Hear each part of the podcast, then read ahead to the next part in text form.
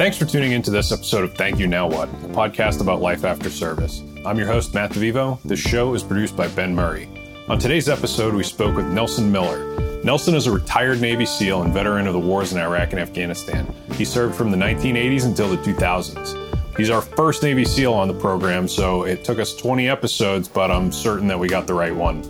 I've been eating at Nelson's restaurants for about 10 years, and I could go there three times a week if I'm in town. If you're ever in Tucson, don't leave before visiting a Trident. I also know he's incredibly invested in his local community, and we can't likely summarize everything he does just in this intro. I try not to jump into anything I can't get into with both feet, you know, because I don't want to half ass anything. But there's plenty to do. And if we all did just a little bit more, I think the, the benefits would be tremendous. Quick note that we spent the first five minutes or so talking about the podcast itself. So if you get our bonus episodes on Patreon, you've probably heard all of this already. Still, if you want to skip ahead, we won't take offense. We hope you enjoy our conversation with Nelson, and thank you for listening.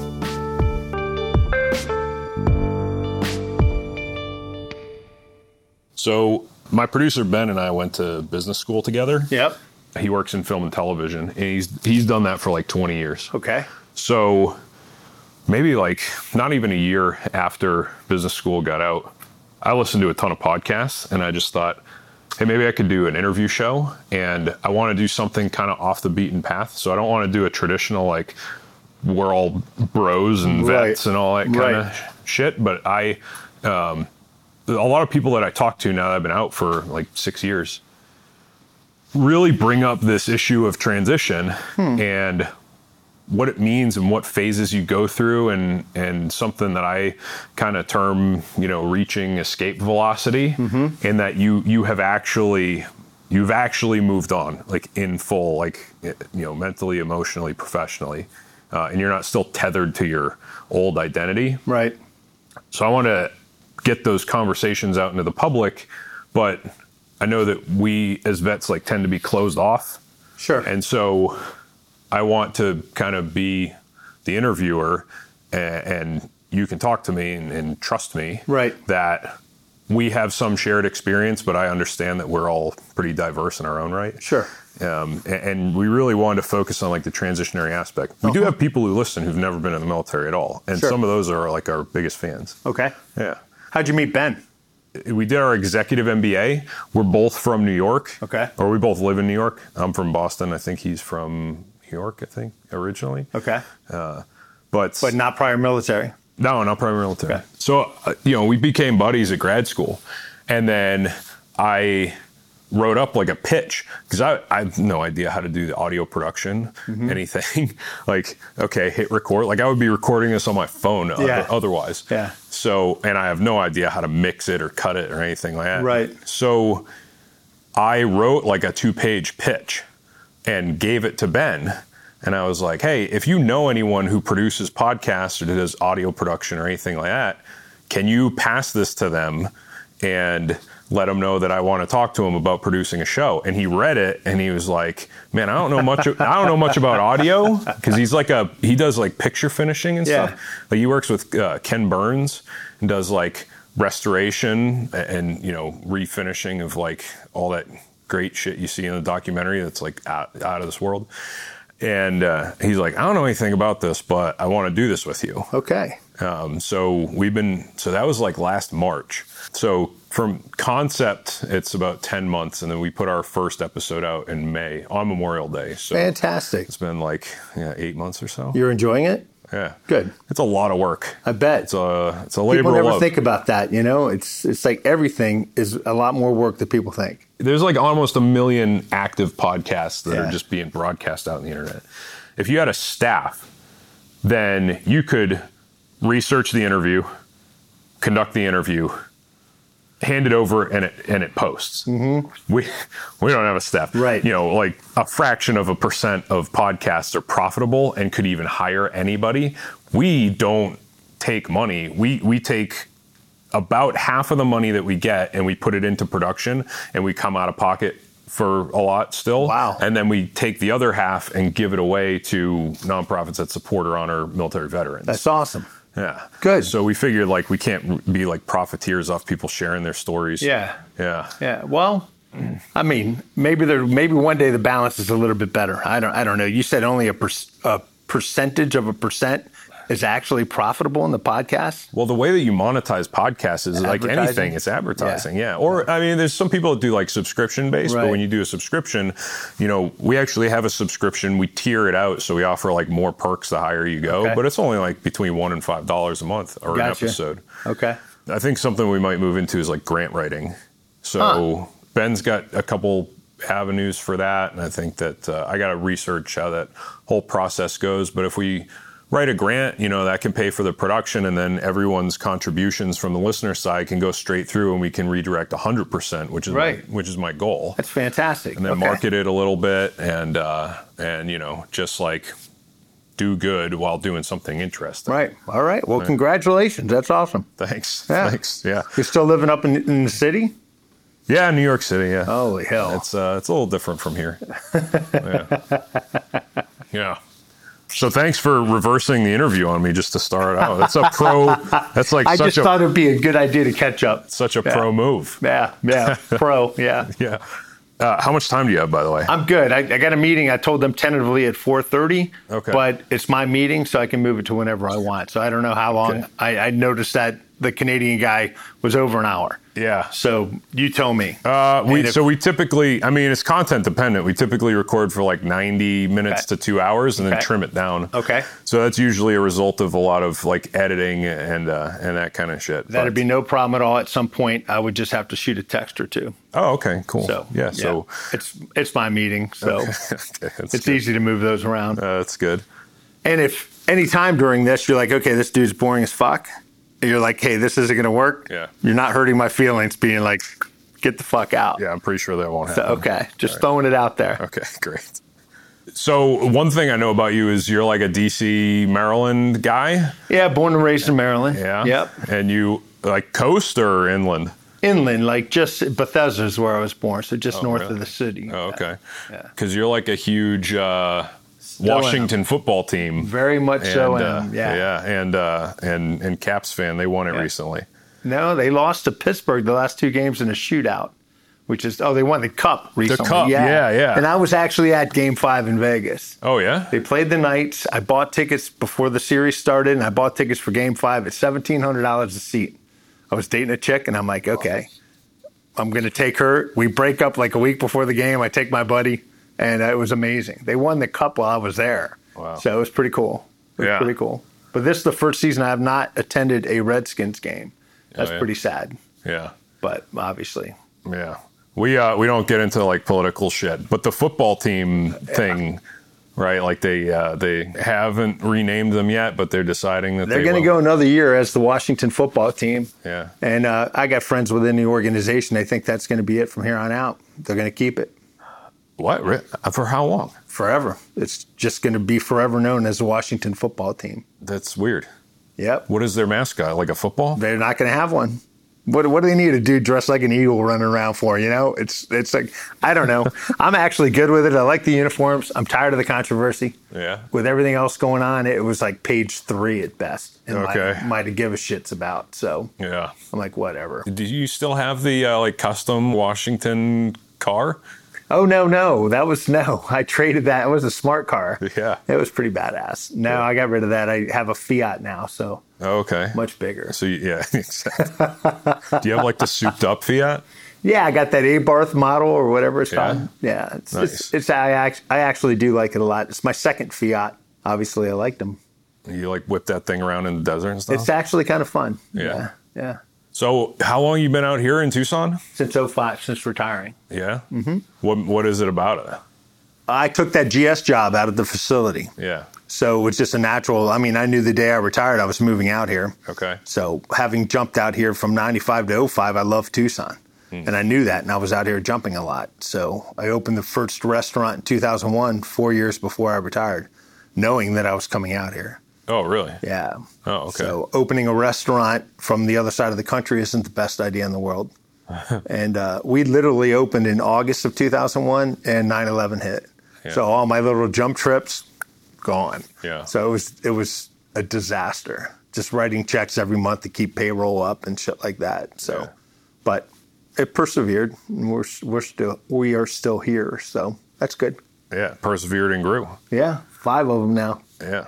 Yeah. So, to in order to get there, we got to kind of start at the beginning. Okay. So, late '80s or early '90s, you came in. 85. 85. Wow, Yeah. Jesus. 85 to 05. Uh, eight, well, 85 is a good year because I came in too. Oh, really? In a different sense. You've aged better. Into, the- into this world.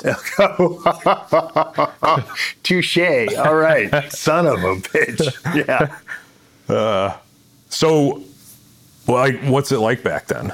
I mean, what were your what were your influences? Because I'm post 9/11 generation, so I like to ask, what were your influences coming in, and and like, how'd you know that you wanted to be a Navy SEAL? Well, grow. I didn't. Growing up in Maryland, it was. Um, my dad was a cop. My mom did odd jobs and things like that. So they got divorced when I was around 11. My stepdad happened to. He was a cop as well. So I kind of grew up in a cop family. But going to high school and stuff, I didn't really. It wasn't challenging. I wasn't that all American quarterback. I didn't even play sports. So I barely went to high school. I was more into chasing girls, cars, and um, not being in school. So I skipped a lot, work construction, fast food, things like that. Barely graduated, so college was out of the question. And in 85, the recruiters were calling you all the time. And as I just described, I was a very vulnerable, you know, they're the ones you're after, you know, that guy that's not going anywhere. So they constantly call. I looked into the Marine Corps and Army very briefly. The Navy called, was pretty persuasive, took the test. You know, I passed. I, I, at that point, I had never heard of a Navy SEAL. So uh, I went in, they're like, just come in and get your physical. It's good for two years, blah, blah, blah. Next thing I know, my hand's up, and there's a picture of Ronald Reagan behind me. It was a Friday, and they had me leaving on a Monday for boot, for boot camp. Wow. So it happened pretty quick. It was kind of a surprise to me as well as my family. So, but it worked out pretty well. What was the recruiting so intense for? Like the Cold War or Reagan era? Back or? then, they just had quotas. You know, Oh. each recruiter had to get a certain amount of dudes signed up every month. So they were in your face. Now it's actually kind of hard to join. You know, you got to have your shit straight, and uh, they don't need you like they did back then. And I don't know what it was for. Maybe it was the Cold War, but they were definitely recruiting people like me. Well, I came in in 03 and they, they were like, That's amazing to me. That's that's super cool. Yeah. The- I mean, you came in knowing 9/11 had happened. You came into war.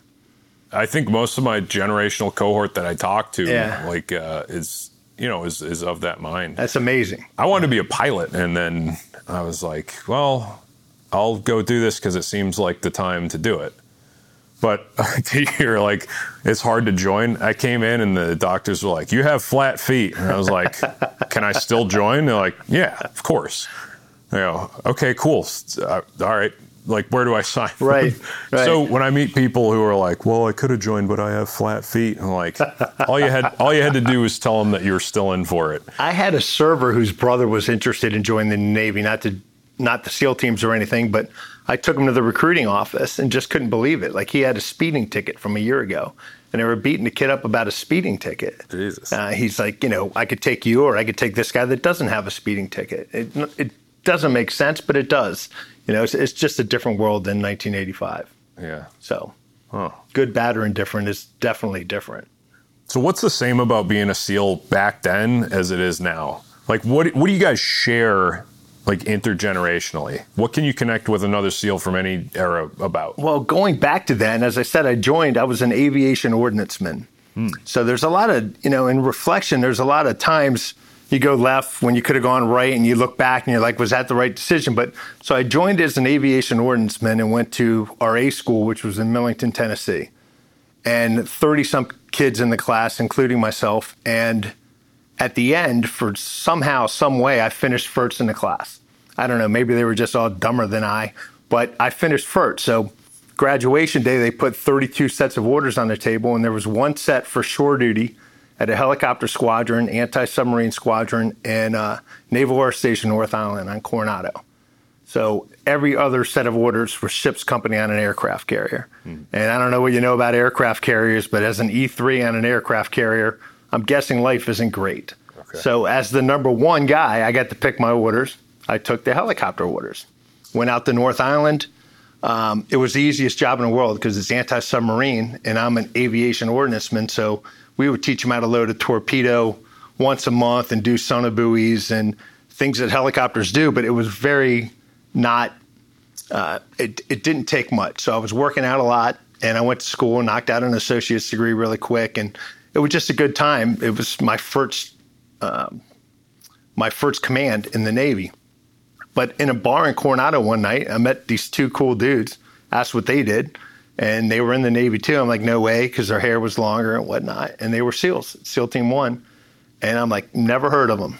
And I started doing research, and I'm like, that sounds a lot better than what I'm doing, and volunteered and went to BUD/S in early '88. Yeah, must have been your first time in a bar if you hadn't heard of them. Well, you know, the 80s were a different time. You know, this is, you're right, though, with the books and the movies. And, and, yeah, we're pretty much everywhere now. Yeah. But getting back to your question, the general generational differences, I like to think there isn't any. You know, I still see the guys that come out here and train. You know, they don't know me, I don't know them. But, you know, I've worked with a lot of other units. And the only thing that I can see separate us, like at the end of the day, uh, five o'clock came, you're in your team room, we debrief, and then everybody went home or went to Bennigan's back then. Um, but we would stick around and drink and fight, and it was just it was more of a I hate to overuse the term brotherhood, but it was more of a team environment. So equally as professional and as good as what we were doing, but there was it just seemed to me that the SEAL teams were closer, and I'm I don't even know that that's accurate. It's just what I think or what I've witnessed. Okay. And I hope it it remains the same today because um, that was everything to me, and that's why I stayed in for the full 20 years.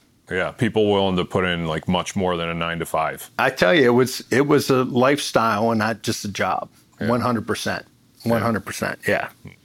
Don't most people come in with well nowadays they they enlist with like a SEAL contract and then so it's kind of the opposite of well this is my take mm-hmm. uh, from limited knowledge people kind of take the opposite approach. They come in, they try to be a SEAL. If they don't make it, then they go ship out to the bigger Navy and they have to do something else, like you were dreading being on a ship. Well, when I went to BUD/S, to get into BUD/S, you had to have a, a Navy enlisted code or an NEC, which for me was aviation ordnance. Mm-hmm. So if I failed BUD/S, I could fill that role. Yeah. Now SEALs have their own, it's SO, special operator or something like that. Yes, SO.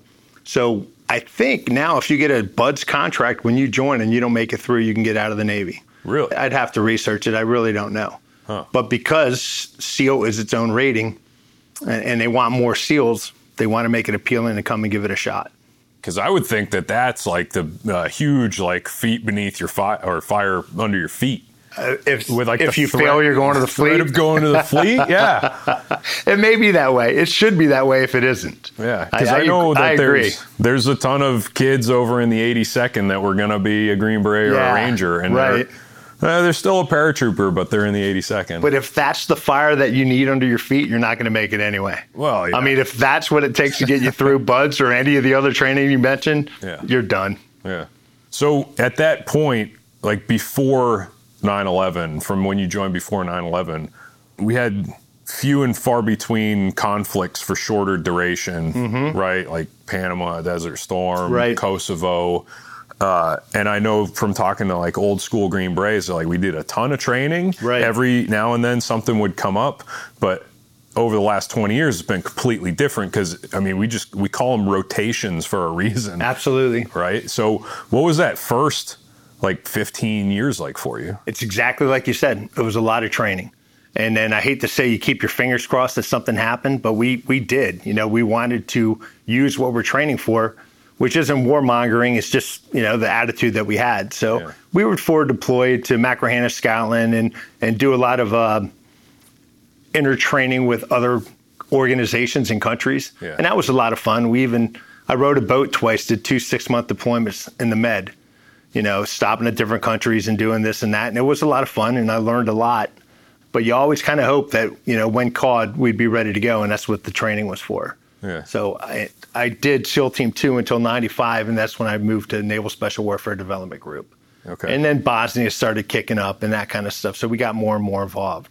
You mentioned Panama. Very few people from, from our side had anything to do with Panama. Some good friends went. I didn't. What else was going on? The first Desert Storm, we were deployed, but I sat on an aircraft carrier most of the time. Huh. You know, we did very little. It was more of a conventional push. They didn't seem to know. I think it was Schwarzkopf at the time. Didn't Yeah. seem to know how to employ us, so we just sat. But we, you know, we're doing what we're told. So obviously times have changed.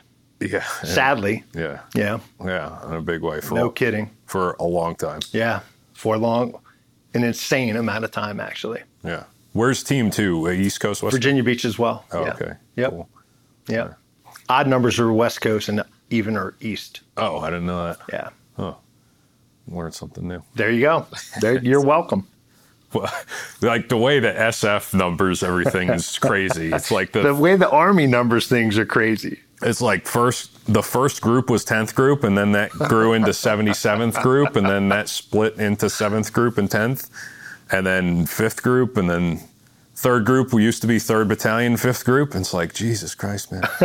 Just like go like 1 through 5 I still to this day, I've got a lot of Ranger friends, as you know, and you know the battalions and the companies under that. I still, for some reason, maybe because I'm just old and I'm not very smart, but I still can't grasp it. And I've tried, Yeah. but it's it's okay. 101st airborne like what happened to the 98th airborne Where's the 102nd? Yeah, exactly Yeah, yeah Yeah. okay what's the best seal movie I still love the original Charlie Sheen one because Oh, it's yeah? just so stupid. Yeah, yeah.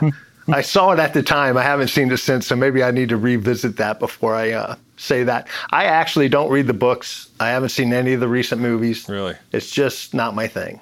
yeah So I find that, uh, and this is just my own personal take, is that I love the movies from before I was in, okay, even about conflicts from before my time. Right. But I don't, uh, I don't really get into any of the post 9/11 stuff. Like, I can watch like Dunkirk, which is about World War II, but was made recently. Right. But I can still watch like, I mean, we all love like Platoon and Sure. well, I mean, we talk about apocalypse now like every other episode of this podcast. uh, but yeah, there's something about like uh, just not lack of interest in the stuff from your own generation, but being interested in the stuff from an I never looked at it that from from that perspective, but it's definitely true. I get, know, people ask me all the time, "Have you seen this or read that?" And I'm like, "No, Yeah. why not?" I'm like, "I'm just, it just doesn't interest me." Yeah. So there's too many other things to do and to see and in life. So no. because you don't want to be like uh, I don't know. I think I can. It would kind of like preclude me from enjoying it, but I also don't want to be that dickhead sitting there and be like, "That's bullshit. That's bullshit. That would never happen." Yeah, questioning this and correcting that. Yeah, I don't need that. Yeah. So I just stay out of it, and it's all okay. So what switched with 9/11? I was in I was finishing high school and I really couldn't put it into context. Uh, and then I saw, you know, what unfolded, but still as a teenager. Right. I was out here actually in Tucson. I was wearing a tandem rig. I was on a squadron at my my new command. I'd been there again since '95 when uh, we were getting on the bus. I was going over to do a tandem outside of Tucson, and uh, they called us back in. They put it on the TV, and that was right when the second tower got hit. And we knew then that the world's changed. So some of our leaders jumped in a rental car and actually drove across the country to get back because they, you know, all air travel was banned at that time. So we were stuck here for a few days oh, until they could get us back. So then shortly after that, I bumped overseas real quick as a PSD type thing, like Garden of General, as he wanted to do a little tour of X, Y, and Z. Yeah. So that was at the end of 01 and then made my first deployment over there in uh, January of 02. Oh, two, 02. like during Anaconda. Yeah, I was, yeah, I was on the Anaconda thing. Okay. Yeah. In a support role, we were in the bottom. And uh, it was actually a bad day. Yeah, pretty bad day. We got blown up by an AC 130, killed a SF guy that was with us, actually. I don't know if you're into names, but Stan Harriman, I don't know if you knew him or anything. Yeah. Before my time. He got killed with us. Uh, I was wounded, but I just bled a lot. I wasn't bad off, but his SF guys were pretty, pretty messed up. It was just dumb. The whole thing was dumb. Yeah. But you do what you do, right? Well, I mean, at that point, there wasn't a ton of experience to go around. No, and The first Gulf War was what, like three or four days. Mm-hmm. Compared And- to now, like the the leadership and the knowledge that we have now, like all through the ranks. all everything changed. Our tactics, our optics, our use of uh, conventional forces and blocking forces.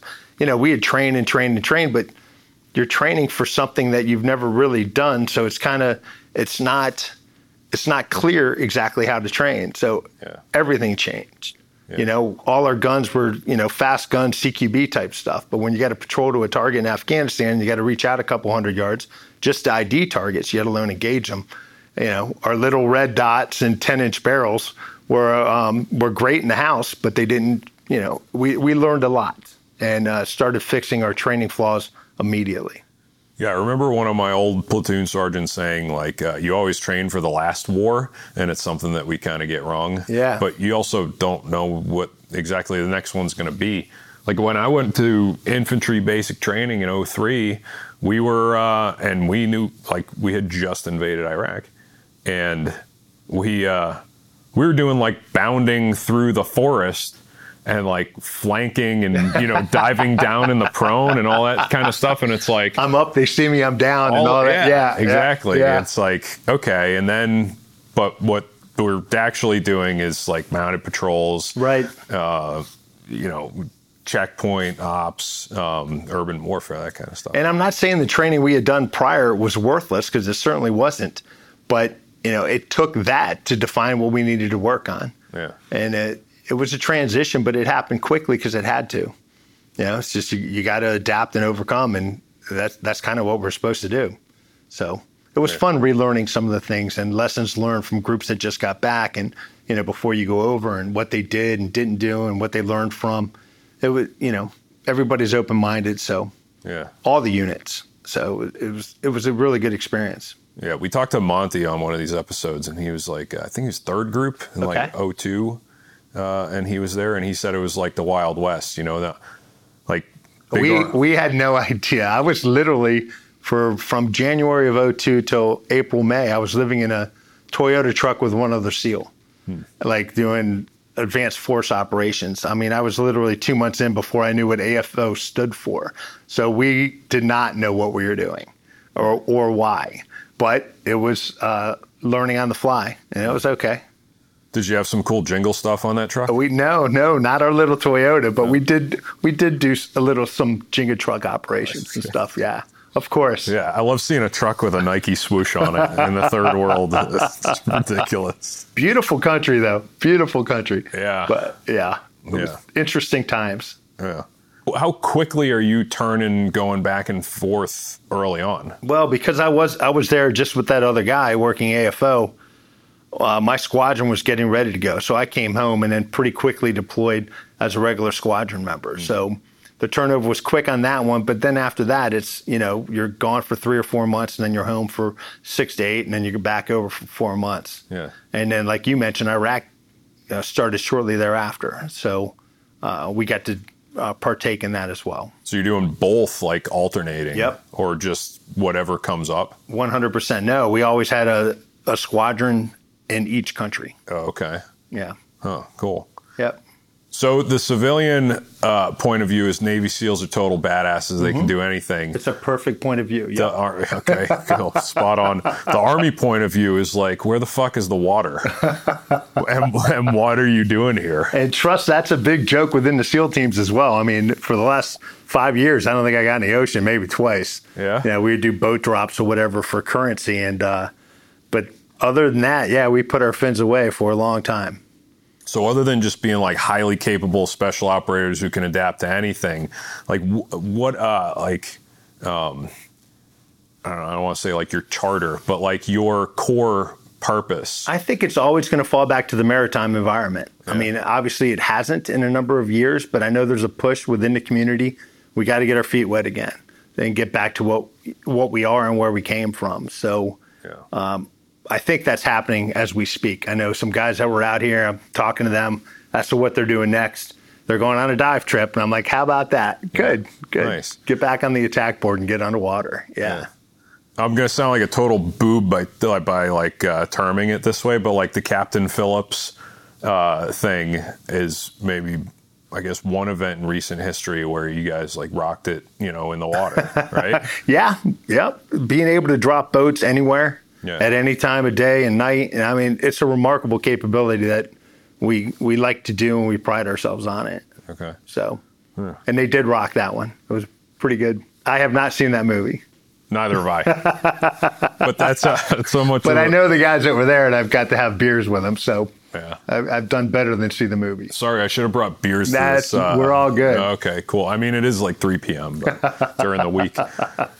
Can we talk about Jessica Lynch? Sure. Okay, because I couldn't find much, but I I did see that you were on the radio like a couple years ago talking Uh-huh. about. Uh, I guess can we start from the beginning and then have you like talked uh, since? Actually, we have because of that radio, and that was a, a local guy that does that American Warrior broadcast, remarkable American, Yeah. and supports the military crazily. Invited me on a show. They were raising money for what's the house called? It's like a McDonald's house, but it's for military family members when a, a member's in the hospital. It's it's similar to the McDonald's house for kids. I think that's for kids. This is uh it'll come to me hopefully sooner than later. Okay, but we'll they were uh, put it in the show notes if not. yeah, they were raising money for that. And he Okay. briefed me on what it was. And I'm like, sure. And one of his guests was Jessica Lynch. So we were on the air together and, you know, we hit it off, exchange, hit it off. You know, we just, you know, Yeah. glad you're fine type stuff and exchanged numbers. And I have stayed in touch. Hmm. And that night when we carried her out of the hospital, I told myself one day I'd like to have a beer with her. And she was in Phoenix doing a, her friend was killed that morning. And there was some dedication to her friend in Phoenix. And she contacted me, told me where she was, and she had some time off. So I went up there and I had that beer with her, which Yeah. was super cool. Super How many cool. years later? Oh my gosh. Had to be nine years later, something like that. Wow. Yeah, at least. At least. Yeah. Time kind of stops when you're my age. so it doesn't stop, which is the problem. But Yeah. it was a long time later, but we did make it happen. Because that was like she got captured like the third or fourth day of the invasion, right? It was early on. I don't Like think it was early. Yeah, they were getting close to Nasiriyah when they got separated and they got hit, and then uh, most of them got killed, and she was taken taken captive. But it was when did we get her? April first was the day because it was April Fool's Day when we went in that night at midnight. But what year was that? Oh, three. 2000. It was 2003. Yeah. Okay, then it had to be 15 years Okay. between carrying her out of the hospital and having a beer with her. Did That- you know that you were like part of like the, one of the biggest news Well, stories of the, of the war? you know, it popped up because she was held captive. What was it? Nine days, six days, nine days. Yeah, it was like a week or so. I should I should know more than I do. But so it would pop up on Pop our quiz, intel by the way. briefings. Yeah. What's that? Pop quiz, by the way. Yeah, for me. On our briefings, we would hear like, "Hey, you know, she popped up again." So we'd spin up for it. But we were doing a lot of other things in Iraq anyway. So we were super busy. And um, then with the intel came in with the video and stuff like that. A couple of us forward deployed, you know, across the river from Nasiriyah, and we're like, "Oh my God, this is actually happening." We brought the rest of the guys in, and uh, sure enough, Yeah, yeah. yeah, Was it like uh, was it like a stronghold? What was the fight like?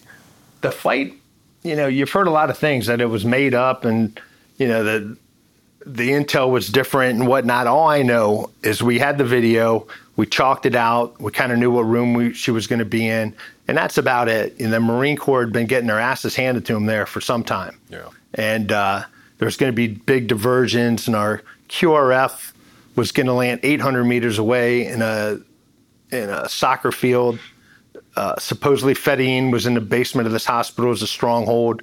Uh, we had our ground assault force. I was on the helicopter assault force, but the whole thing didn't make sense from the get go. Like the Rangers are a QRF and they're landing 800 meters away in Nasiriyah when there was a, a suitable area close. And I, I remember trying to change it in the initial planning. And they had already planned it and they weren't interested in changing it, where they were breaching the wall to get into the hospital grounds anything they would encounter, we'd be downrange of them. So there was a lot of dumbness that was going on that I was upset about. But uh, I was a troop chief at the time, and all I could focus on was my role, which was getting into the hospital, getting her to getting to her quick, getting her condition assessed, and then getting her moved.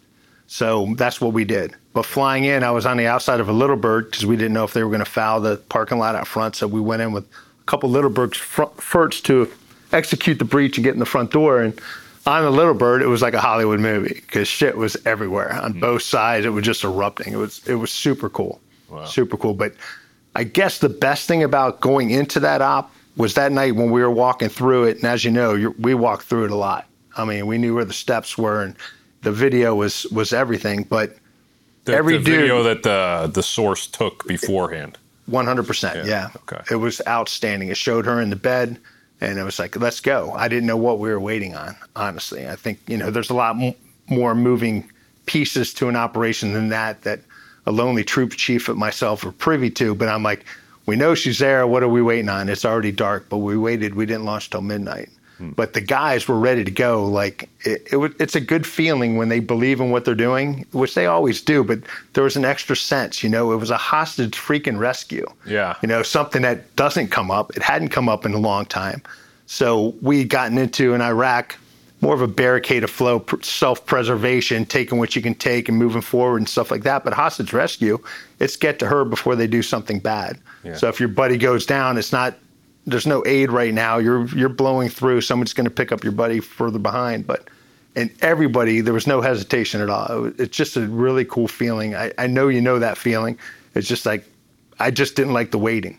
Yeah. Like let's go. Yeah. And but we did, and it went well, obviously. So we landed out front. The door was actually open. I had a, another agency guy with me that his job, I'd used him in Afghanistan, a fluid speaker and a great guy. And uh, like I said, I'd worked with him a lot, had nothing but trust. And his job was to come in and find somebody that knew where she was in case she, she wasn't in that room. And we got there and it was locked and everything. There's so much happening in that hospital. But she was on the second floor. It was supposed to be, I think, two doors down to the right. It was locked, so we shotgun breached it, went in. She wasn't there. So dry hole. But sure enough, as I came back out, my guy was there, with the dude with the white coat, and it's like, Nelson, she's down here. And pointed out, and you know the deal. We had to clear every room on that floor, and then, yeah. you know, I think it was a seven store story building, so we didn't clear the whole thing. We cleared the floor because time was of the essence. So, and then held it. A lot of wounded Iraqis were in there. Yeah. It was just a shit show, but it was it was also a lot of fun. So, yeah got the medic on her, got her assessed, and got her moved. And I think from us touching ground to her leaving was like eight minutes. Wow. So it went really quick. Yeah. What was it like to see her? And did she understand like what was happening? Because I, I get your feeling about like hostage rescue is something that you train for. This right. is like your per, like purpose in the military. Right. Right. And then like getting to do it, having it be a success uh, but you know, it's got to be so moving to just see the look on her face. She was a mess. Yeah. We were continuing shotgun breaching down the hallways and stuff, and there's more shooting outside, and she was just screaming, not saying anything that made any sense. Uh, obviously in pain. And until we got her on the, the stretcher and we're carrying her downstairs, and she turned and said, "My arm hurts," and I was like, in my mind, I'm like, "Thank God," you know, because I understand that. Yeah, your arm hurts, but we're we're we're about there. Yeah. So we ended up being there for a long time. You probably heard they they had buried some of the bodies out front that were part of her unit, and uh, just the Rangers dug them up, and it was it was insane. It was it was something else. So the Fedayeen in the basement, our QRF didn't get there like I expected, so we cleared the basement, and uh, luckily there were no Fedayeen, but big sand tables and things like that. So uh, they they had been doing a lot there. Okay. but luckily, you know, no casualties that I know of on our side, mm. friendly forces, but uh, it, it, was quite the evening. But to watch those guys dig up the bodies, oh my God, I'll never forget that. Yeah. Yeah. Tough stuff with their hands because they don't want to, you know, it was, it was pretty uh, moving. That's wild. Yeah. Yeah. Good night, though. Hostage rescue. Yeah. Yeah. with, uh, with all the media coverage, I think we talked about this in the episode with Glenn, which you listened to, but he talked about the first female soldier getting killed in combat and how Canada responded and how their military responded. I remember that a big deal about the Jessica Lynch thing was now everyone's saying, "Oh my God, we're like sending our daughters to combat." Right. Right. And now here we are, 17 years later, we've got full integration across right. every military specialty. It just seems like a pretty short time, but there's also this thing that is kind of just unshakable where you think about women in combat. And, Right. And a lot of people can't separate the two between, Right. between sending your sons to combat and your daughters to combat. I completely understand it. And I loved what Glenn said and Canada's approach to it. They treated her like a fallen soldier. And that's exactly what it is. But they moved heaven and earth to find Jessica Lynch. Yeah. Like she was, I don't know if because the war wasn't going great, we hadn't found any WMDs, if the public sentiment they needed something to, you know, put her in front of the cameras and in front of the microphone and say, you know, look what we did here. And it's that part's a little embarrassing. I don't think our country handled it well at all. They, I don't think if I had been in her place, moving in hev the heavens and earth to find me would have been nearly as significant. Maybe I'm wrong, but I'm not. I know that for a fact. Yeah.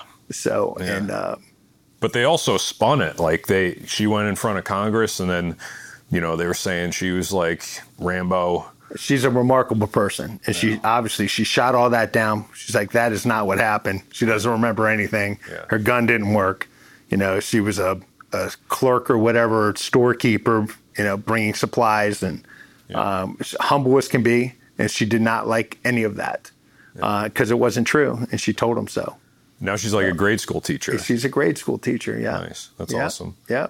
Uh, you imagine have you imagine having uh, Miss Ms. Lynch for fifth grade growing up? I would listen to her.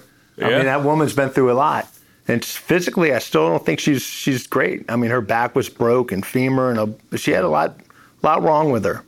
So I, I wish her nothing but the best. Yeah. I'll, sh- I'll shoot her a text every now and then, every maybe twice a year, just checking in. Yeah. And I and I like doing that. I think it just makes me feel good. Anything you talked about over that beer that's worth sharing, or just between you two? I mostly just listened. Like her friends' parents were there and stuff like that, and she was telling the story from her from her perspective. And I, you know, when they asked me a question, I would answer. But for the most part, I just wanted to have a beer with her. Yeah. And we did.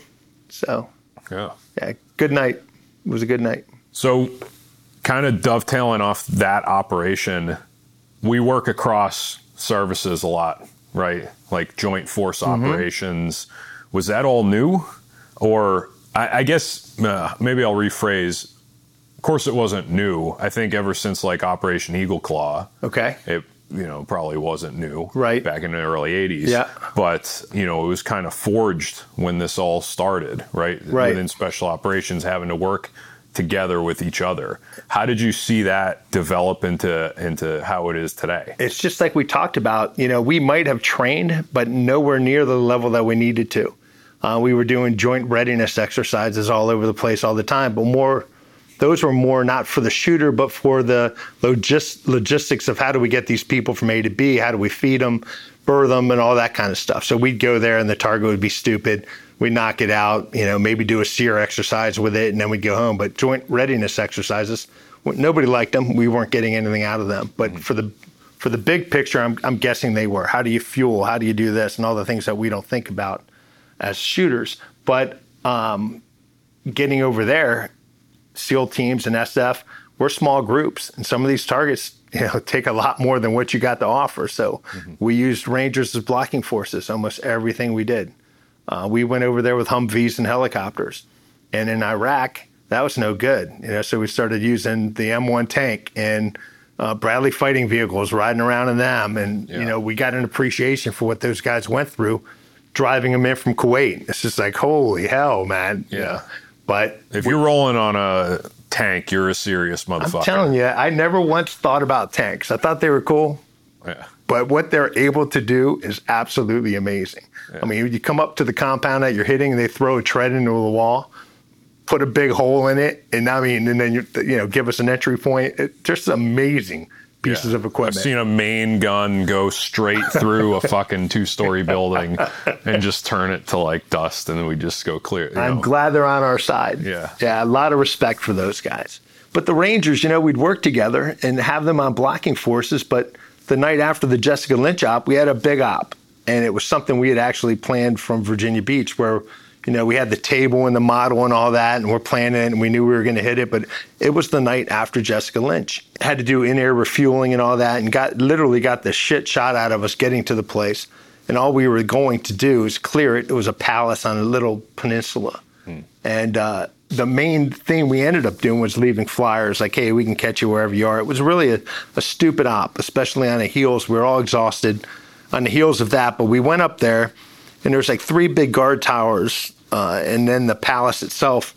And I went in with the Rangers because I wanted to see, you know, hit the ground with them with the blocking force before we brought the assault team in because we were getting the shit shot out of us. We're not going to bring the assault team in. You know, we're going to hit it from the air and then extract.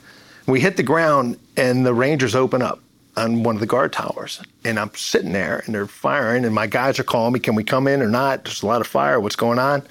I'm like, yeah, come on in. It's just one way. You know, nobody's shooting at us. I'm not sure what's going on right now, but I'll find out. So we clear it. It's, it's a dry hole. Nothing's there. We we don't have much station time because of fuel. We leave, and I get back with the Rangers, and I'm like, hey, what the what happened? You know, what were you shooting at? And they're like, sir, you said you know clear tower number two.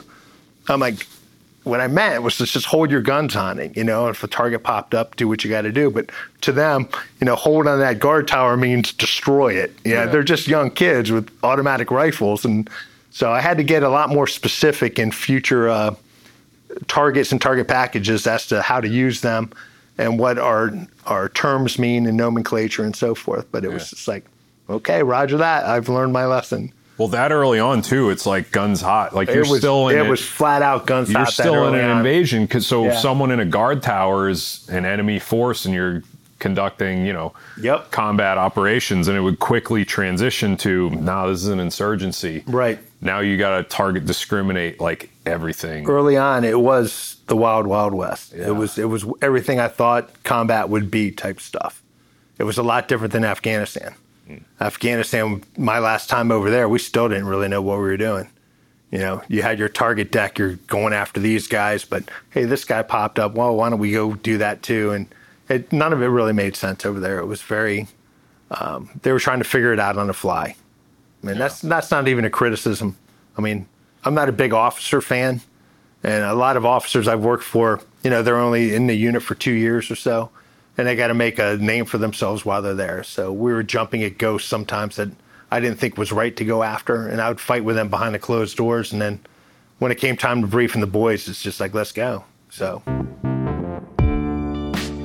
Hey everyone, quick break in the action before we get you back to the show. If you're a local Tucson listener, I wanted to highlight Nelson's love for animals and the work he does with Pima County Animal Care Center. Uh, we'll probably talk about it after the break, I think. But uh, please check them out if you're an animal lover as well and uh, local to Arizona. For our broader listeners, let's catch up on how you can show your support for the show and engage. Uh, you can find everything about us on thankyounowwhat.com. There we have our entire backlog of episodes and descriptions. We also encourage you to subscribe, rate, and review our show in whatever podcast listener you use so that you can stay up to date. On our website, you'll also see links to contribute via PayPal or Patreon. PayPal is more of a one off, whereas Patreon gets you perks starting at just a dollar per episode. Please know that when you share with us in the cost of doing business, whatever doesn't go straight to production gets redirected to nonprofits that support or honor veterans. If you'd like to give directly to some of the nonprofits that we've featured on the show, go to our nonprofits page on the website. And if you want to swag out with some thank you now what shirts or sweaters, click the merchandise link and it'll take you to our online shop. If you do nothing else, please go ahead and tell someone about the show so that we can get that word of mouth sharing. If you want to engage with us even more, we encourage you to follow us on Instagram or Twitter at Thank You Now What. You can also use the website contact form or email us at thankyouNowWhat at gmail.com to get in touch directly with me and Ben. Thanks, and let's get back to the show. So, when is it coming up on your time being up? Because you're you're carrying a, like a pretty quick pace, but you're kind of like approaching that transition point right. rapidly, right? Right, right. 2005, I ended up retiring, and honestly, I didn't want to. We had just got back from Iraq, and a, a, lot of things happened. I don't want to throw the guy under the bus, but the command master chief called me to his office and asked what I, what my thoughts were for my future, and my answer was I I fully intend to take a squadron and keep going. And I didn't I did not want to retire, even though I had that restaurant already open, and had a GS job waiting for me. I really liked what I was doing at that time. And uh, he explained to me I was really good at my job as a troop chief and did a great job in Afghanistan and Iraq and the rest of it, but I didn't get along with the third deck, which didn't really make much sense to me. But the third deck was our admin. What does that mean, like in Navy terms? Com guys, uh, all our direct support guys Okay. were, and, and our administration was on our third deck of our building. And I'm like, what? And all I did with our com guys and the rest of them is held them as accountable as I would any of my SEALs. Like if they sucked, they knew they sucked. If they were great, that's what they're supposed to be. Mm-hmm. So I, I might have butt hurt a couple of them, and there was a complaint. I don't know where it went, but I appreciated the command master chief's honesty with me. I shook his hand and walked across the hall and dropped my papers to retire. So, and honestly, looking back, I wish I could have stayed in because you know it's it was it was kind of abrupt my leaving, but like I said, I had already had one restaurant open out in Tucson, out here in Tucson, Yeah. and I had a GS job waiting for me. So it was time to transition. So Okay. off we went. So you're doing these two things in tandem. So you get a job managing like a small military facility out here. Uh, meanwhile, you're operating this restaurant that you happened to open a month before 9/11. Yeah, timing wasn't great. Yeah. But- what were the like? What were those four years like from the restaurant side? Could, did you even have time to like pick up the phone, take a call, be like, yeah, okay, No. I got something else going on. No, there wasn't. It's interesting. You say operating. I wasn't operating anything. I was owning and then writing checks every month to keep payroll going and things like that. Because uh, opened a month before 9/11, the first restaurant. Uh, but before that, I was kind of big into the jumping group, so I was coming out here. Uh, if you totaled it up, probably four months a year, two weeks here, three weeks there, supporting courses, Yeah. proficiency training, whatever was needed. So I thought that would be enough time to keep my finger on the pulse of the restaurant until I retired in 05. Opened up, ready to go. 9 11 happened, no more Tucson trips. So for some dumb reason, I wouldn't give up on the place and just kept dumping money into it to keep it going. Really? And looking back, I, I'm glad I did because I don't really want to quit on anything. And uh, as you know, we've opened other restaurants since. Yeah. But those four years of um, trying to own a restaurant, yet alone operate it from the other side of the country or the world, it, it's not doable. So who was helping you out? Like how? Where? Where did the most help come from? I had well, you know, you have managers, and at that time I had a I had a partner in the business, and uh, that went really south in 04. Okay. Uh, a lot of liquor control issues with food percentages and whatnot, and it, it was a horrible ordeal. But I ended up buying her out for ownership and became sole owner in 2004. Also, still before I retired. Yeah. So I guess all that, knowing that stuff, the restaurant and the GS job, made it easier to thank the command master chief and walk across the hall and drop my paperwork to retire. Okay. I'm guessing that was I, it had to be it had to have been on my mind, but you know, leaving the guys was not. I can see that. Yeah, Because you're still having to, again, like you said, move out here across the country. and true. And like you see those guys roll through, but yeah, it's not being at work with them. but yeah, I know a lot of your program deals with the transition from that to this. Yeah. And honestly, having that job out there at that drop zone was great because I still would see the same guys that I went overseas with months before, or eventually years before, and talk to them and go have a beer and tell stories and, you know, and laugh and cry about dead dudes and the rest of it. And it was just so I wasn't completely alienated from it. I didn't I didn't just go away. So I think I think that would have been super hard. My transition was was much easier than other guys have, I think, because I still saw the guys periodically and caught up. And like I said, grab a beer and move forward. So Yeah. it was easier for, for me than it is probably for a lot. You want to talk about the uh, the decor before we get into the food and the inspiration for your restaurant? The restaurants itself? Yeah, yeah. Well, you know, I come from Maryland, and one thing I don't like about the desert is the lack of seafood. Okay. So I wanted to bring some of that. Specifically, I'm a big Maryland blue crab guy, like in Old Bay seasoning. So we use Old Bay on pretty much everything. Yeah. like, you put it on a shoe. I know, yeah. You I- you put it on anything, I'll eat it. So I tried to bring a little bit of that. My the whole thing with uh, the restaurant was we traveled a lot in training, domestically and overseas. So and we drank a lot and ate a lot. So we're in bars and restaurants a lot. And I, I never understood why you couldn't go to a sports bar and actually have a decent meal. You know, why does it just have to be you know jalapeno poppers? and some shitty nachos, you know. So I'm very proud of the menu we have there, and um, you can have good food and watch you know whatever game is on. Yeah. So that was the whole premise of it when I opened it. You know, any team guy I've ever met, when they got out, they wanted to open a bar.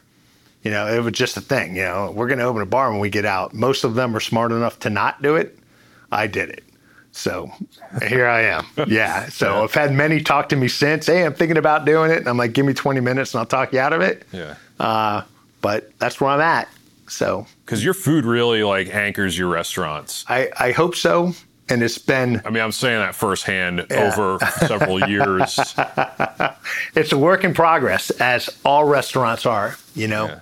It, it's cyclic sometimes you know for every all it takes is one bad review or one bad cut you know if you go out to lunch with your friends and you had a good time you're probably not even going to mention it you have a bad experience you're going to tell everybody so just trying to minimize that, knowing full well it's still going to happen. But I'm very proud of what we what we do at the at Tridents. How do you influence like your staff and the and the culture of the place, other than other than decorating it and like everything Navy SEAL? Oh and, come on, and, Americana. No, yeah. no, you mix, you mix in some Army stuff there too. Yeah, but it's certainly more Americana. I mean, the original Trident when I opened it in 2001.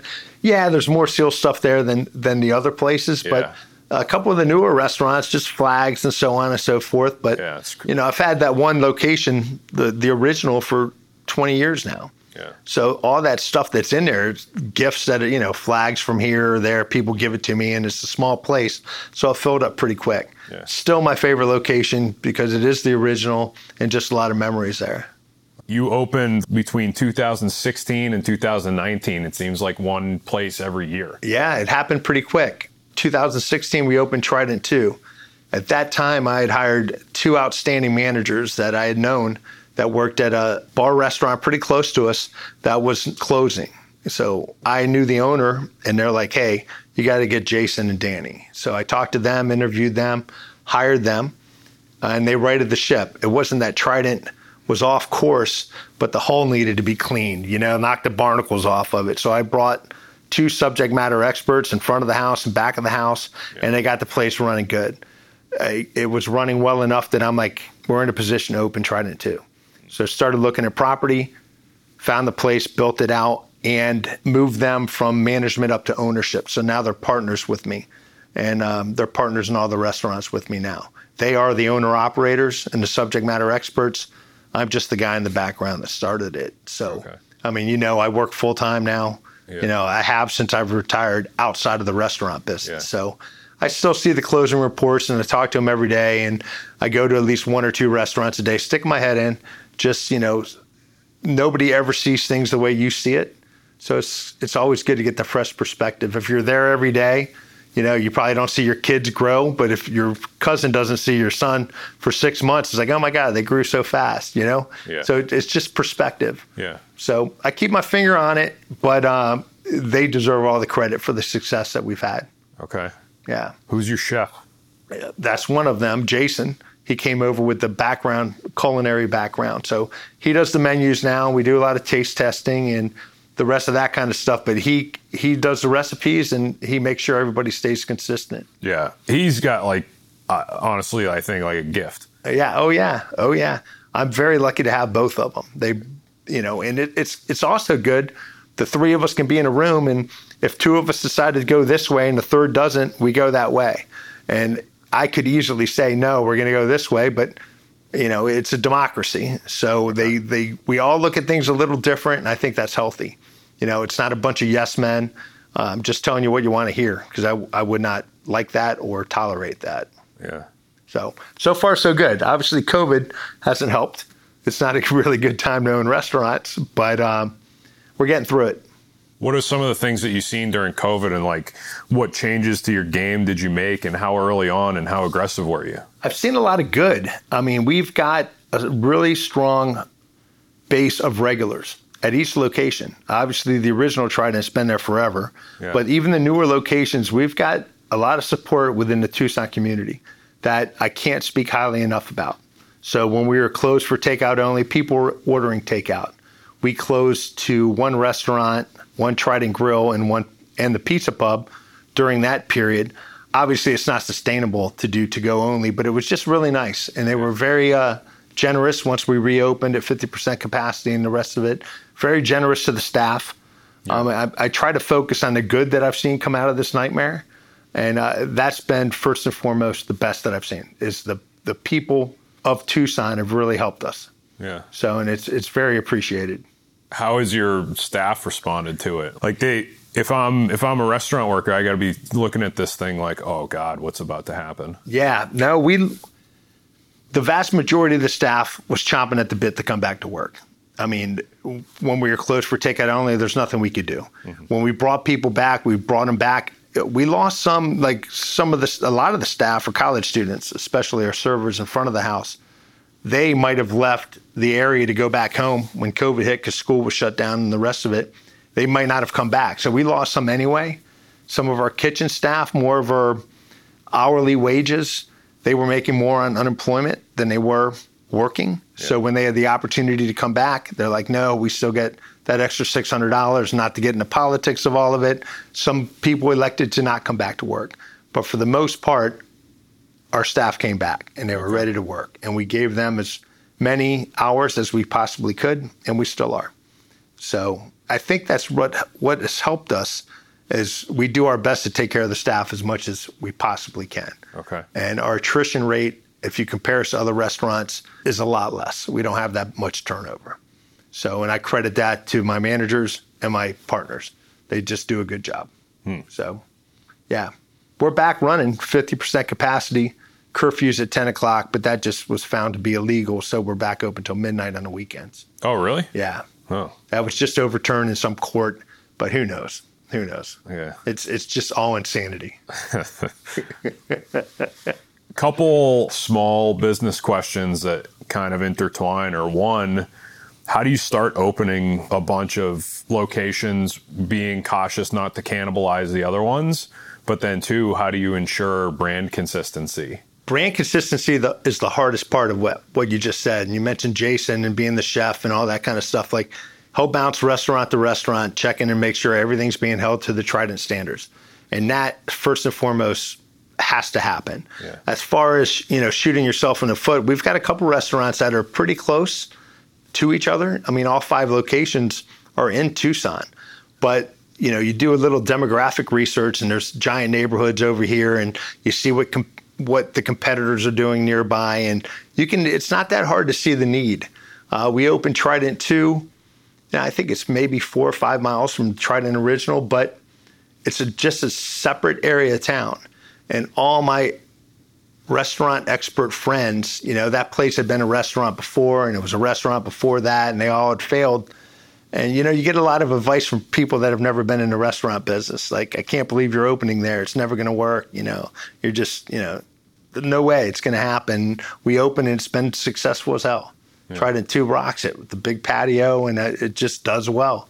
But you know, you just got to kind of goes back to gut feelings. Something I think we're pretty good at. You know, it just felt right to go there, and we did. And knock on wood, it's going okay. Yeah, because it's the food and the experience too, yeah, right? Yeah, yeah. Customer service is the one free thing that we offer.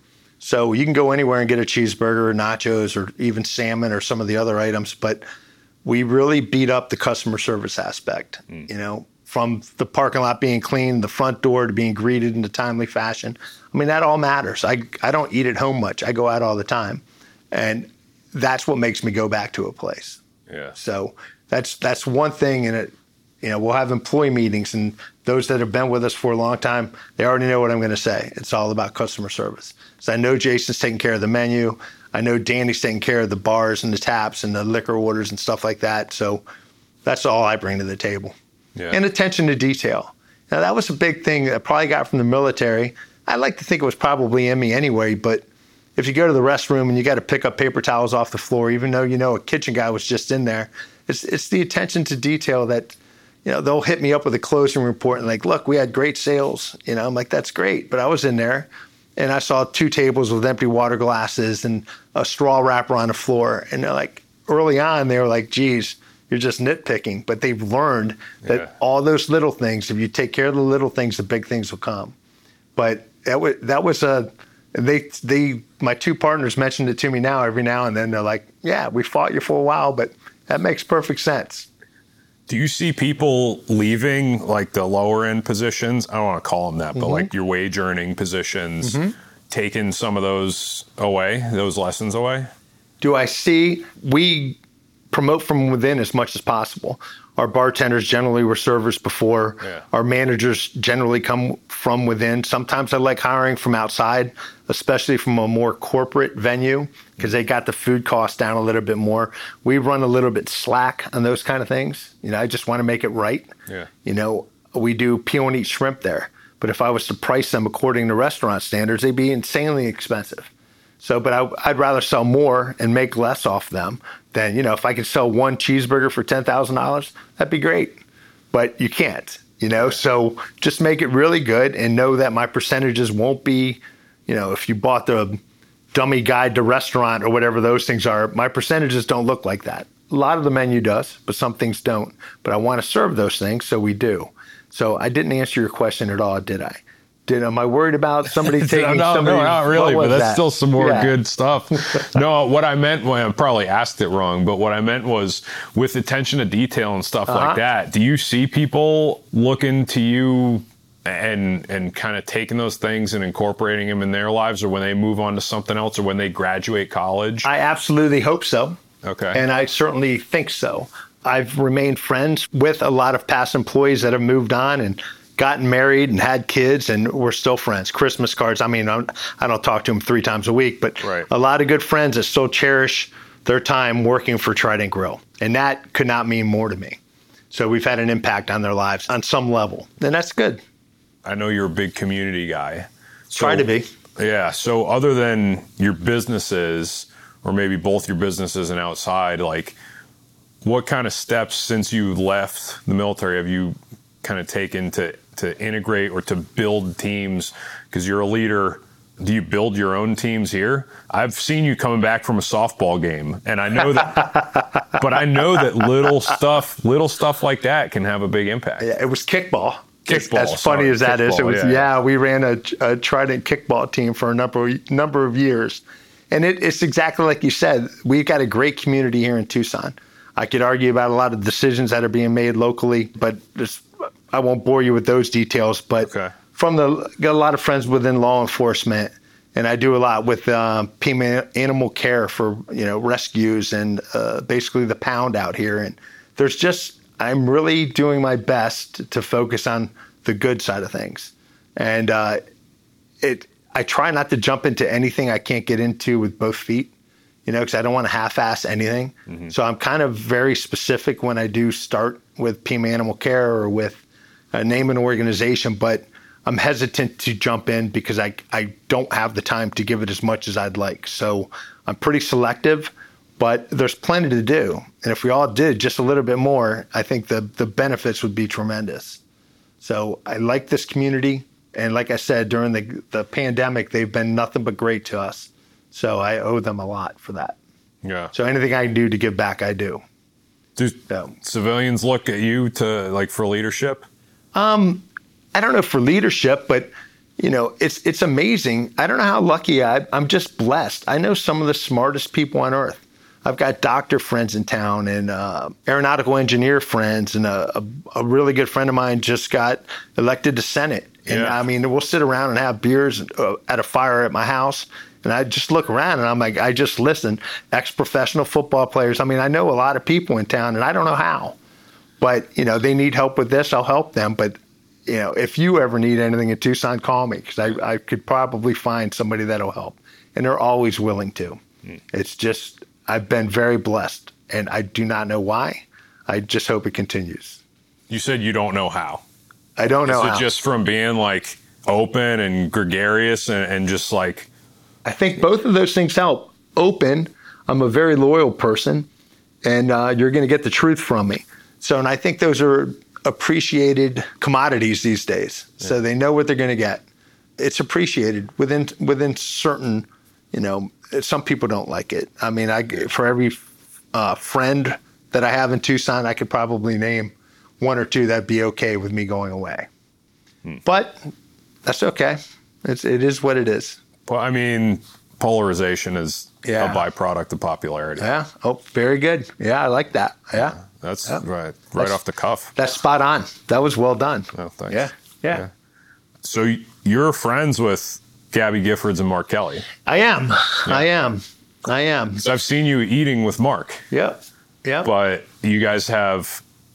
I think this is a good point too, because I think you guys have kind of different political views. that is so well said. Yes. but yes, we do. But you're able to uh, you're able to be good friends, and I think that that's like a huge lesson a lot of people in our country need right now. And shouldn't there, can't there be more of that? Like we disagree wholeheartedly. Like during the Kavanaugh hearings, I was texting him every night because I was losing my mind the way they were treating uh, Justice Kavanaugh.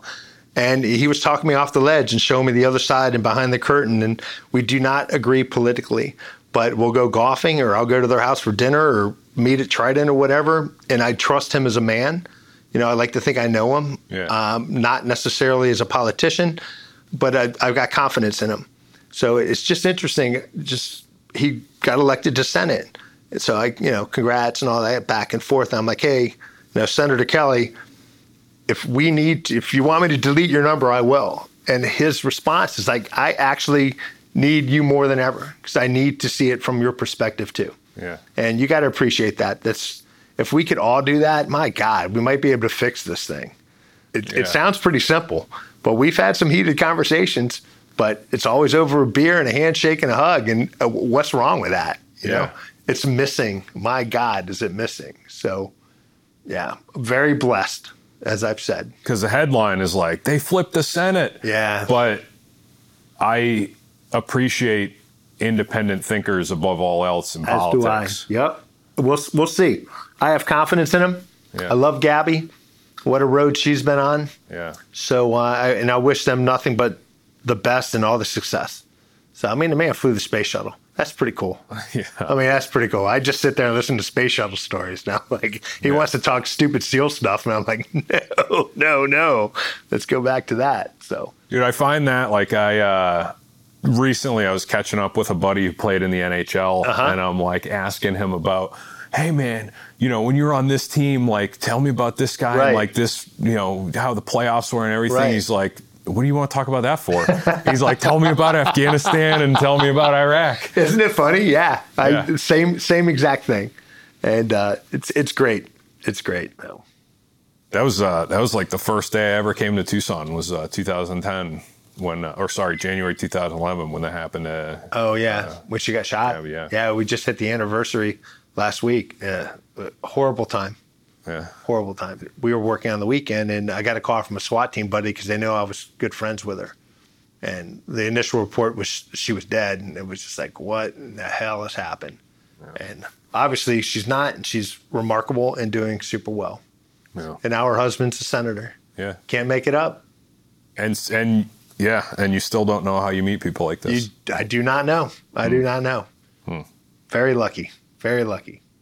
I heard that you were about to run for mayor. I did.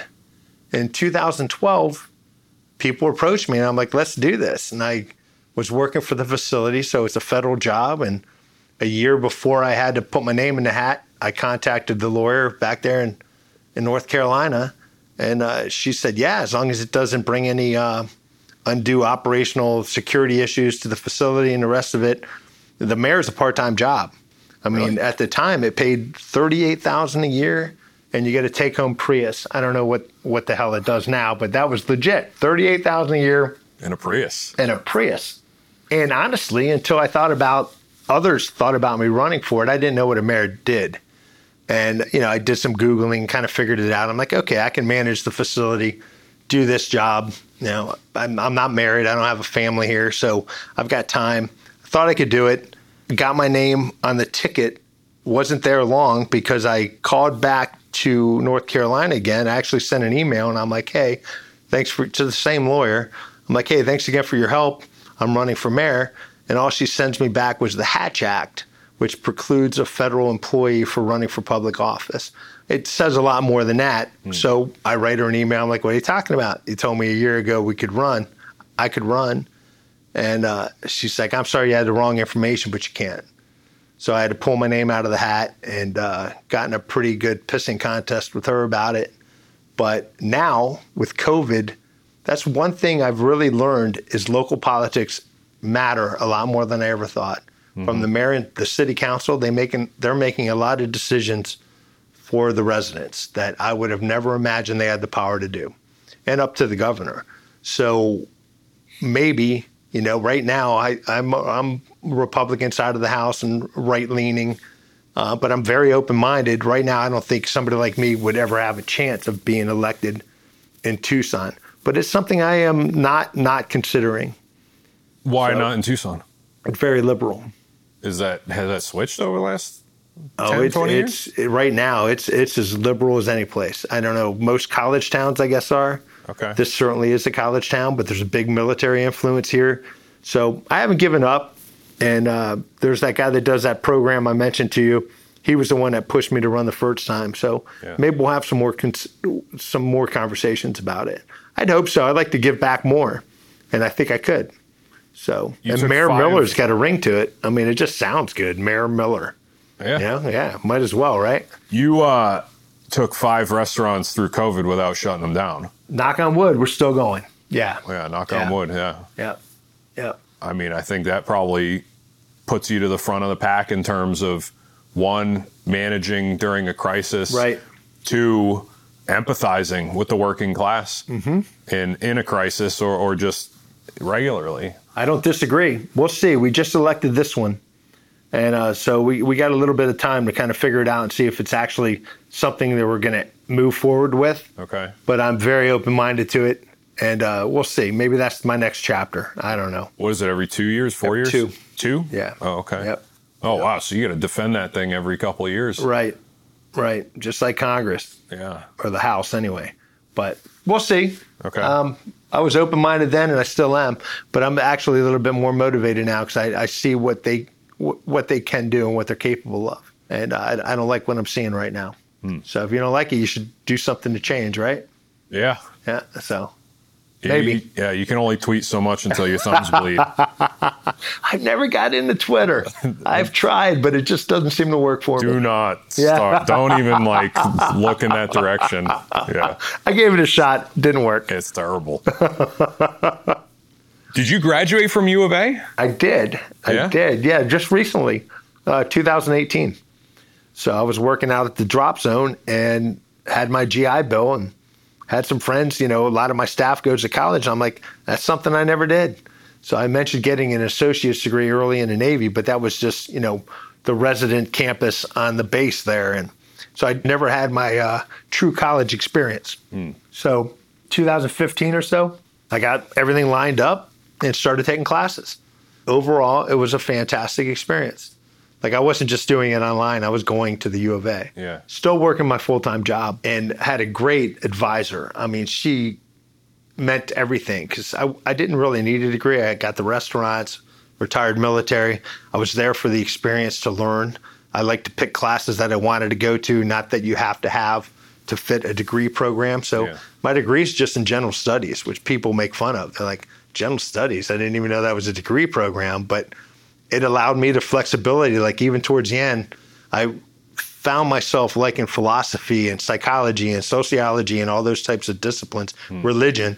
So I, I'd go to her. I'm like, I want to take this class. Eh, okay, we can make that work. And so I got to take what I wanted to take. Uh, some prerequisites. I had to take Spanish, which didn't go so well.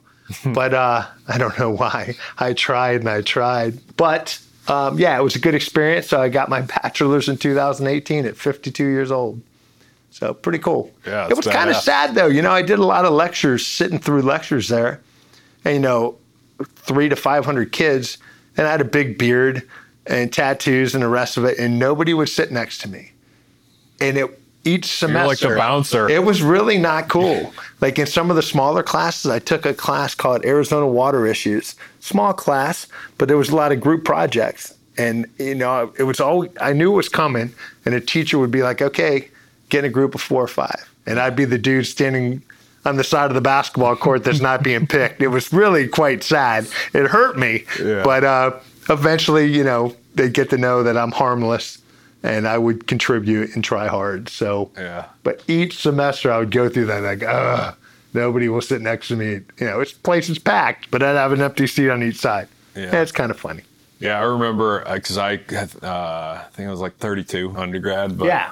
kind of similar. Like I showed up to class late, and then Minus like, a couple of decades, but yeah, okay. Well, yeah, but I mean, not 18 years old, but I would show up to, and you know, showed up with a beard looking like it's angry probably at something else. show up late to class. All right, who didn't? Who doesn't have a partner? And then you look over. There's like some kid who's just terrified. Who the fuck is this guy? All right, how do you want to do this? I'm thinking about bribing them. I own restaurants in town, free beer, you know, but we never got that far. Yeah. It, overall, was a really good experience. I'm glad I did it. Going on to grad school. I've thought about it. I really have, but um, I just started a new job with a civilian company, full time job. So everything is time, and like I mentioned, you know, I don't want to do anything half assed. So, and what would that be? And then you know, we'll see. I'd, I'd like to. I really would. Everybody thinks it should be in business or something like that because you know owning businesses it would only help. But Right. I think I'd like to go the philosophy route or something along those lines. I just like thinking that way.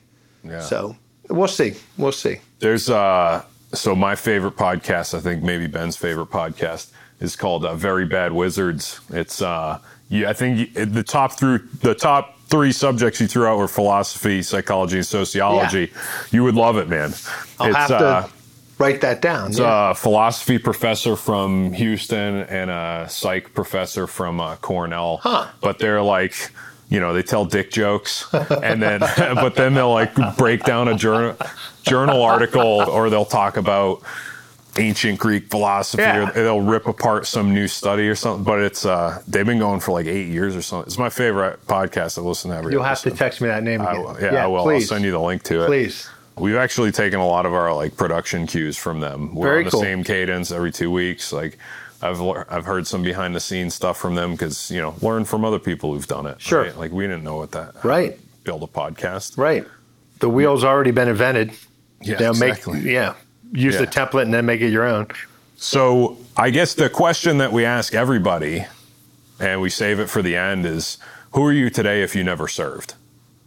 Who am I today if I never served? Well, I came from that police type background, so I think service was going to be part of my life at some point. Like I bet I would have been a cop if I wouldn't have joined. I think I've learned a lot from the military. I, I like I could not have been luckier to work with the groups that I worked with and met the friendships that I've had and the the brotherhood that I've I've lived through. So I, I like to hope that I'd be the same person as far as you know. I don't want to sit here and say I'm a good person because I don't know that I am, but I'm, I try my best, and at least I'm doing that. So I I, I don't think it would have changed much. Uh, I never intended to be in the military for 20 years, not for a 2nd If you would have told me in '85, I would just was not that guy. But I found the right group to be with because I did well in AOA school.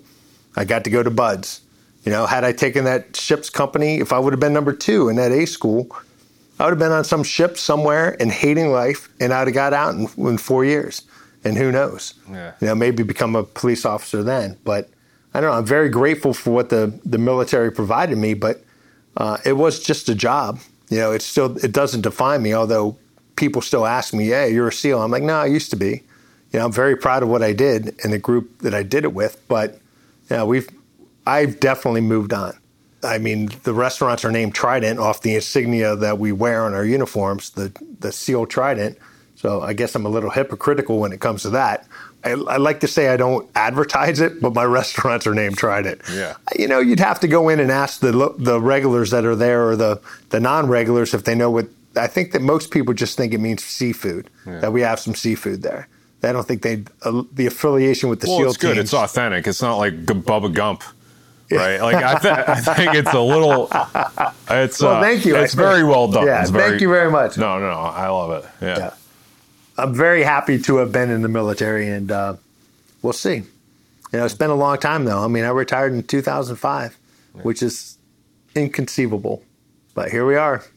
And you've got to see like guys go on and keep doing the job and stay connected to them and Somewhat. I've got a couple good friends that I talk to fairly often, but for the most part, and you're probably like this too. There was a lot of promises and hugs and tears, like we're going to stay in touch, but you just don't because mm. life kind of gets in the way. But then when you see that person again, two years, five years later, you know, you catch up immediately and it's back to exactly where it was.